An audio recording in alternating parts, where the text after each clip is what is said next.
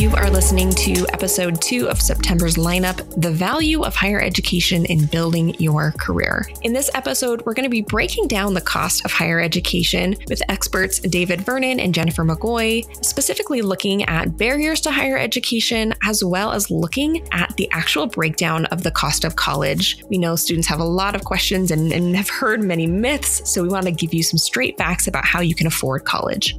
Higher education is expensive, and I want to get into some of the nitty gritties. Um, I'm really grateful we have Jen on the call today because hopefully she can break down some some of this for us. Um, so we'll start broad and we'll get a little bit more specific. But generally speaking, um, I'm curious to hear from both of your perspectives. David, you run run a center, so you interact with students at that high level. Jen, you're you're often in the nitty gritty talking students one on one. I'm curious, what kind of barriers do you hear students most commonly talk about um, in terms of of a, a, achieving a higher degree? Like, what are some of those challenges? Obviously, money is going to come up in this conversation a lot, um, but I'm curious if there are other things too that kind of stand as barriers to that that degree. Yeah. So what what I see in my field. Um, is definitely the financial barrier. So college, I mean, even though we're a, we're a state school, we're not a private private um, university, is still very expensive to a lot of people. Um, and so they need that financial assistance to even make it possible. But the other barrier that I see, and I don't even know exactly what to coin the term to describe this, but we see a lot of students um, in our office who the reason that they don't persist is because education has not become a big priority. So, you know, life gets in the way, is what I'm saying. Um, and then a lot of students are not familiar with no matter no matter what the school um, does or programs that they try. We're getting better and better and better. But a lot of students are uneducated about what resources are available to them to help them persist. So maybe they're struggling in a math class and they don't even know that there's a, a math and stats tutoring lab, or they don't know they can get help with at the writing center to help edit their papers, or they don't know that we have uh, free mental health counseling or student health services or you know xyz supplemental instruction all those kind of things. And so for me it's financial and then um, and i don't know how to how to address the you know making education a priority once you pay for it but also the the education of services. Um, so you're here um, academically but then we have all of these programs and departments and that are ready and willing to help students um, with anything that they need or anything that comes in their way. Um, but a lot of times students are still unfamiliar. So it's kind of like the the idea that the information it doesn't sink in until you you need the information. And then you're like i remember something about this. They told me in my connections class but i don't really remember what they said. And it's because it didn't apply to them at the time um, so that's what i see as the barrier is just when you run into a roadblock knowing, you know, where to go for assistance. Um, and then, of course, the financial barrier. So, um, which hopefully my office helps with. And we can talk about a little further if you want to. Definitely. Yes. Yes. Super helpful, Jen. David, high level, just things that you're thinking about. What are some common barriers to, to accessing or to Jen's point, completing a higher education degree? You're on mute. Yeah, well, in, in the Wasatch region, um, we have a different uh, demographic of student than the, the Logan main campus. Uh, uh, we don't provide an on campus experience. We don't have our own football team or dorms down in Salt Lake. Um, and, you know, the average age of our students is about 29. Um, you know, 70% of our students are female. The majority of them are uh, uh, part-time students and uh, 70% of our students take at least one online class um, and and so you know the makeup of our students is they're working many of them are married um, and they're they're already established somewhere in in um, the Wasatch region living. And so they have a good part of their social life already there. And so if you're working and you're running short on time and your family is uh, has needs, um, you know, and you're stressed, uh, all that contributes to well i'm just going to make it easy and not go to school because it's expensive it's time consuming and it requires effort uh, and um, it, you know is stressful and hard. And so i think that right there um, i guess could we say that life is a barrier to higher education? But but at the same and and so i think like really the big question that it raises and i think with your previous question marissa is is you know um, what's the relevance of higher education um, in the future? You know, what, how relevant is it? Um, and I think, um, you know, it, which I think it is, but I think it's something that we need to keep examining. And, and so I, I think also uh, when I was teaching uh, at USU and coordinating a program for teachers, um, I saw how much, you know, the challenge of trying to get a student registered and and get admitted to grad school. Um, and I'm just like, I want to make that as seamless as possible.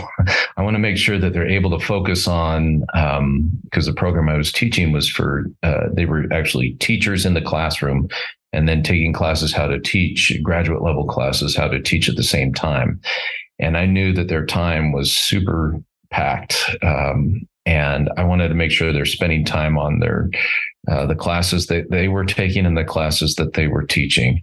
And so I think like that's one of the things that's really important um, is we got to make the the the stuff that that should be easy as easy as possible. So I think that that's one one of the big messages there, and um, I think it's just you know, looking at all the various levels of um, barriers and then what can we do about it? It's interesting. Both of you kind of brought up this theme of making higher education a priority as a as a challenge and also an opportunity. And i think that's really interesting you know because whether you're 18 and this is the first time you've ever left home you're going to have distractions and things that could easily pull you away um, different from but but in a similar sense similar to a student who's working full time and has a family just different different competing priorities. So i think that's a really interesting uh, thread that you both kind of pulled out I want to explore maybe even before students get to an institution and are, are enrolled. Jen, what are some of the common money questions and perhaps money myths that you get about college? I know one thing that I've heard time and time again is that the common misconception that the price tag of a university uh, tuition that you might see on the website is is not actually what you will probably end up paying. Um, so maybe talk to us a little bit just about some of those money myths that you hear commonly from students, maybe before they start. Yeah. So this, um, we go out with a, the admissions office and do recruiting trips um, with our high school seniors, um, not only in the state of Utah, but in neighboring states as well. And we hear time and time again, like people don't realize, you know, what the cost of education is. Um, and so, and then, and then secondly, they think that, you know, federal financial aid is going to cover 100%, uh, be able to cover 100% of the cost of their education. Um, so a lot of our education has to do with um, teaching people that it's a, you know, you got to, you got to pay for college from a lot of different buckets. So at the point they're high school seniors, it's probably a little bit too late to start saving for college. I guess they can save for a year. Um, but from their own savings, from exploring scholarship opportunities, from you know maybe exploring if if parents have a um, reimbursement for tuition for their dependents, um, federal financial aid, you know, so it can come from a lot of different sources. And then we, but to your point that you asked for, um, it's not just and a lot of people just think about tuition and fees. They're not thinking about the total cost of education, is what we call it in federal aid. Um, so you you've got to, you know, educate people about, you know, housing, meal plans, supplies, you know, you're you're still going to be a person that has to pay for medical expenses and transportation and and all of those kind of things. And so it really is having those conversations with high school seniors and their parents. I see a lot of huge eyeballs because they're they're not familiar with how much it costs to be a student. And so we have to help educate them about what kind of investment they're making and what kind of return they're going to get on that investment. Um, but yeah, probably the largest um, or the biggest misconception that we have is that you know federal aid is going to be able to cover all of your costs and that you're not going to basically you're just going to apply for the FAFSA and not have to do anything else besides that in order to contribute to your education. Um, and so it's a tough conversation to have, um, but we do try to have that before we have students applying for Utah State. And of course, admissions um, tries to make it as affordable, affordable as possible for students eligible for scholarships. Um, but that's usually what I see is a lot of people aren't prepared for what it costs to go to, to college, and then they're not considering the other expenses that they're going to have to incur in order to be a student and for these four years. I mean, they're taking off four years of basically of employment, essentially. So usually they they most students, unlike David, David's students um, tend to to work full time. But the students we see here at the main campus, they're usually working part time. They're freshmen. They're working minimum wage, but they're taking off essentially four to five years of work um, in order to invest in this in this education. So it's also that you know talking to them about that trade and what it's going to do for them in the end. So that's it's a hard conversation to have, um, but that's what we do here is we try to educate on what the cost is and what kind of investment they're making and the return that they're going to get from that investment. Sure. And Jen, maybe one quick follow up to that. Mm-hmm. So, if you were talking to the ideal high school student, when when should they start thinking about college and and especially kind of those funding methods? Like when would you really encourage yeah. that? So, ideally their parents are thinking about this at the moment they're born. So, you know, so they're invest they're doing the the 529 plan. But, um, it, you know, for instance, with our Gear Up program that they do, um, they start to talk to students about these kind of issues in the ninth grade. So it's, you know, four years before they graduate from high school. Um, and at that time, that's when they're trying to educate students is starting at, at the, um, the freshman year of high school so that they can you know, have those four years to prepare and start saving if they haven't already. Um, but ideally, I wish I could go into every, you know, Utah home that that thinks their student is going to possibly attend university and say, if you start it, you know, when they're two years old, then you'll have a college savings fund when they when they're ready. Um, but of course, that's not possible. But but we do go into the high school starting at in the ninth grade um, and start to try to talk about these things. Super helpful. David, I'm curious from your perspective as a student who you've earned different types of higher ed degrees. Were, were there any myths around, you know, earning a bachelor's or a master's? Any any money myths or or things that were confusing in that process for you? I know it's maybe been a minute, but yes, I am older. I uh, do have gray hair. Um, I don't know. Um, and if not, that's totally fine. Well, I, I like I can't think of anything. I mean, I could talk about career related things, but not. I don't. You know, like I, I don't know if you know, but I think like when I was doing my degree. Um, well, do you want me to go into that or no? Go for it. okay. So when I when I was at the University of Utah earning my uh, degree, my double major in English and philosophy, a lot of people said, "What are you going to do with that?" Uh, you know, what are you going to do with philosophy and and and all? And I'm like, for me, it was the most valuable degree that I earned. It, it taught me so much uh, and has really shaped me. But at the same time, I wish that I would have had a, a, a career design specialist there, you know, helped me prepare because I didn't even think about a career until after I graduated.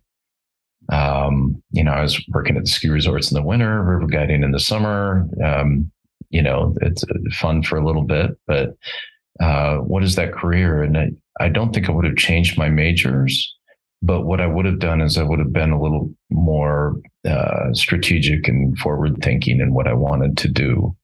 And I was also, when I decided, well, I'm going to go into teaching, I was thinking I was just going to be a classroom teacher the rest of my life. Like I didn't have uh, big career aspirations or anything like that. I just wanted to be, I, I, didn't expect them to ever make a movie out of me being a classroom teacher, but I just wanted to be a really good teacher that, um, you know, was involved in education and other opportunities came along. And it really would have been nice to have someone there helping me think of, well, what else might you do? Not that you need to do it, but what else might you do? And I think that that is one of the things where if we ask that question, what makes higher education relevant?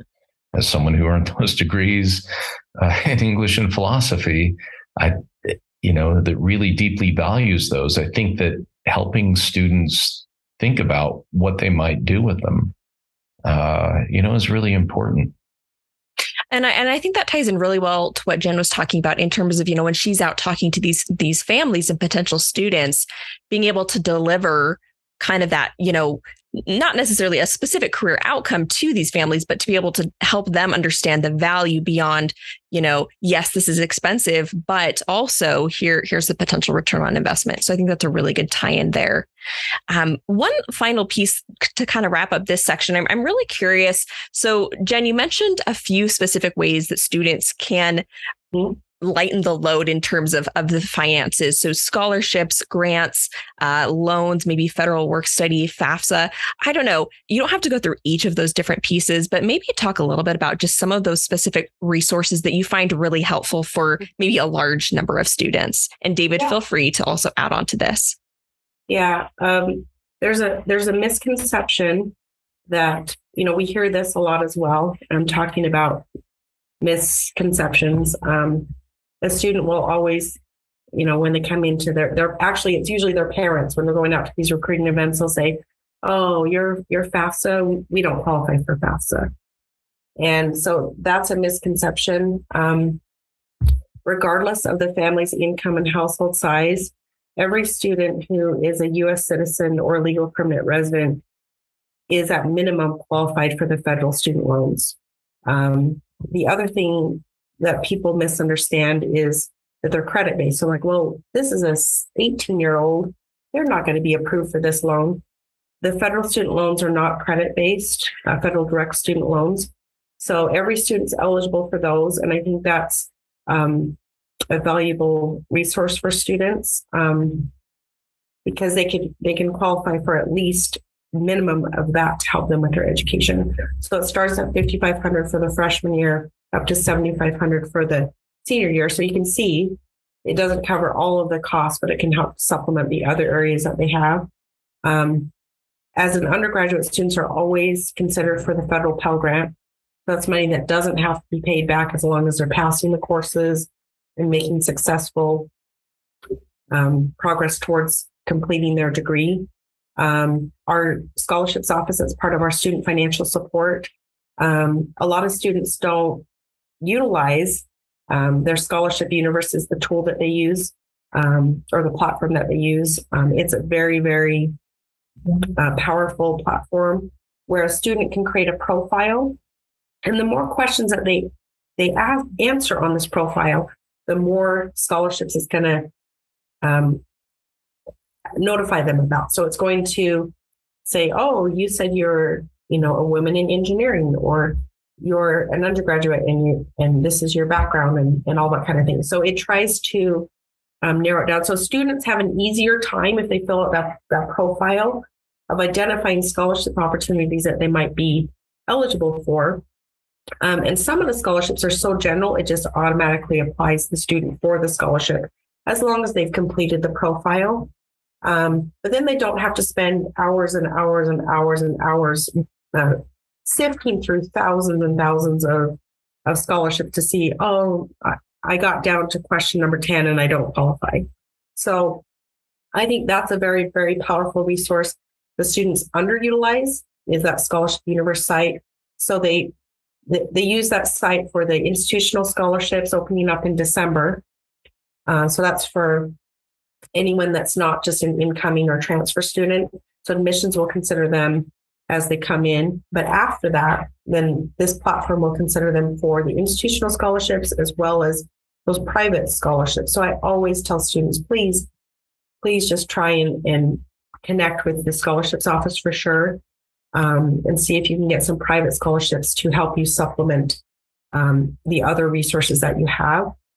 Um, and then that federal work study program that you talked about is not something that can help every student. Um, they usually only have enough funding for about four to 500 students per year, but it is a connection. Um, it's the reason I have the job that I did and the, and the path that I took. Gave me a lot of uh, valuable experience and knowledge. Um, and so if students are interested in that, and a lot of the students don't know about it just because it's such a small program, but it can connect them with a with an on-campus um, part-time employment if they need it. Um, and that's one federal aid source that um, doesn't directly pay for tuition, so they can use it for their ongoing expenses, and that's something that's helpful. I think um, is to give students money as as they're going month by month um, instead of just giving them a lump sum. Um, the other the other misconception that we have as well is that I can only use my federal aid for my tuition and fees. So it's not going to help me with anything else. Um, whatever you accept, you can use for anything that's associated with cost of attendance. So the areas I talked about earlier, so room and board, supplies, books, a computer, you know, anything that you need to live and be a student, um, you can use your federal aid for. So if you have another source, so say you're a fully funded uh, scholarship student, you can use that federal aid to pay for your other expenses. So that's that's one thing that I that I want to always um, you know promote and educate students on as well is that it, it's not just earmarked for tuition and fees. Um, and that's what we're here for. The scholarships office is here to help them with those any scholarship um, questions that they have, and we're here to help them through that federal aid process, um, which is available again to every student who's a U.S. citizen or a legal permanent resident. So helpful, Jen. And David, over to you a little bit. You know, I'm thinking about statewide students and maybe some some unique opportunities there. I know uh, not every campus or center of Utah State works this way, but we have um, positions like facilitators, and so so there's some on-campus jobs in in, in to some extent. I'm also thinking about local or regional scholarships, um, employees and half tuition. I don't. I, I guess I'm just kind of throwing some things out there. But any of those resources that you would talk about further. Well, actually, I want to ask uh, Jen a question. Great. Um, first, uh, so Jen, I'm wondering, like, um, because I, I, was thinking back um, to that question of like, well, as you were describing like someone filling out the application for mm-hmm. scholarships i mean to me that would just be like there may be money out there but the work invested mm-hmm. in trying to put that in uh, to do that it just is something that i just that is a big deterrent for mm-hmm. you know me mm-hmm. and you know, and I, I, you know, as as someone who's um, familiar with at least how scholarship universe works uh, for students, I see that as like one of those seamless uh, strategies to try uh-huh. to help students, and and so I think that's one of the things that you know for a student that would be like me, it'd be like, okay, I do this once, and then it tells me what scholarships I qualify for okay, that's worth the investment, you know, because like you said, I'd get down to question number 10, or for me, it'd probably be question 50. And I'm like, okay, well, that was two hours of my life I won't get back trying to get all this information and, and all. So I, I applaud you with that. But I guess so here's my question. How much money do you think is left on the table that student and, and I'm not sure if there's an answer to this, but uh, how much money is left on the table uh, that students are eligible for just in scholarships. Yeah, I, I don't know the exact number of it, but just based on the number of private scholarships that are still open, it's a lot. And that's why I always um, encourage students to reach out to those because there is a lot of unclaimed money. Not unclaimed, but they just don't award it, you know, from these organizations and companies. And it's nationwide, but but yeah, they're they they have private scholarships always available if you go out there on the site. The one thing that I do want to um, also mention is David was talking about Scholarship Universe. I mean, I remember when I started college, you kind of had to, you know, I mean, it was the start of the internet, but you basically had to know where to go. And it was like, I don't know where to go. And you had to do all of this searching on your own, and students just could not figure out where to find these scholarships. And then they'd end up on a site that required them to pay. And then they'd get down and they're like, oh, I don't qualify for that. It just was just so cumbersome that I don't think. So it's getting better and better and better. Not that there's not improvements to be made, but yes. Um, I don't know the exact dollar amount. Um, I don't even know if our scholarships team would know the exact dollar amount, but based on the number of scholarships, the hundreds of scholarships that they have out there, it has to be a lot. Yeah. Well, and and one of the reasons why I say this is because we started a, a, scholarship. It started with a conversation with Marissa, and then it morphed. We met with Craig White and and talked about this, and it was a way because we have a lot of exploratory students in in the Wasatch region. Uh, these are students who are either not sure what their major they're going to go into, or they're trying to get um, their GPA up, or maybe they've switched majors a lot, and you know, and those are the students we have trouble retaining. And so right. our idea was is to develop, develop a scholarship where we carve it out of our budget and we give students a thousand dollars to um, meet with their uh, career coach, meet with their uh, advisor, and get more intensive mentoring and um, you know just really built around the successful behaviors of students. Because we feel like if they are doing those successful behaviors then and we incentivize them with uh, you know a thousand dollars each uh, semester that you know will they'll be supported in on their um, you know towards their ed- educational goals and get on uh, th- that path um, and you know, we we've tried hard, try to get people. We're doing five thousand dollars, you know, five scholarships every uh, semester, and it can go for two semesters. So, um, and we haven't had more than four. And this yeah. fall semester, uh, uh, we don't have any. And I'm just thinking about that. It's like, wow, this is a thousand dollars. Mm-hmm. It's like because you know, I did not I, I did not want to have people spend all this time doing things that don't matter. Uh, you know, like writing an essay. It's like, well, do I devote that time to do it? You know, it's like, well, meet with a career coach, meet with your advisor. You know, uh, take two classes next semester. Uh, you know, just these basic things, and you know, and so I'm trying to, you know, there's money left on the table uh, that is available for students. Um, and I guess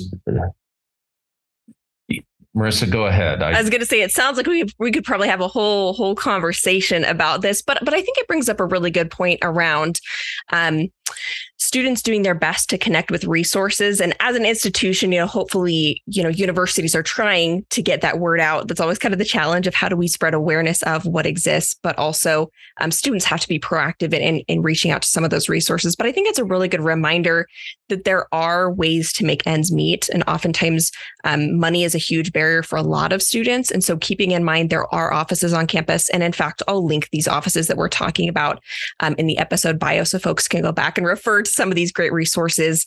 Um, but I think it's a really a really great point to bring up and and consider as students are consi- considering the financial um, um, cost of, of higher education. So I really appreciate those thoughts. We hope you loved this episode of the USU Career Studio podcast. If you haven't already, make sure to subscribe and share this episode with your friends and family.